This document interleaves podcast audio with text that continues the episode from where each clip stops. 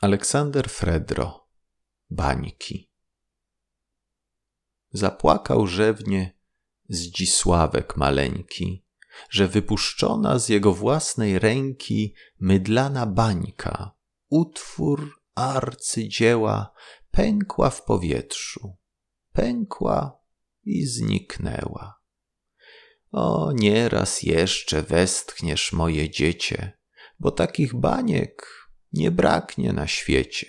Wznoszą się młode w lazurze i złocie, wszelkich nadziei mieszczą w sobie krocie. A potem nagle, jak połysk obłoku, nikną bez śladu w ociemniałym oku. Zaledwie czasem w biednym sercu jakiem cichej pamiątki przesuną się szlakiem. Bańki w tym życiu, złudne bańki wszędzie, za grobem tylko prawda świecić będzie. Jeśli chcesz uzyskać dostęp do wszystkich naszych bajek i wierszyków dla dzieci, zapraszamy serdecznie do subskrybowania naszego kanału. Co miesiąc nowe bajki i baśnie dostępne tylko dla naszych subskrybentów. Dziękujemy i do usłyszenia.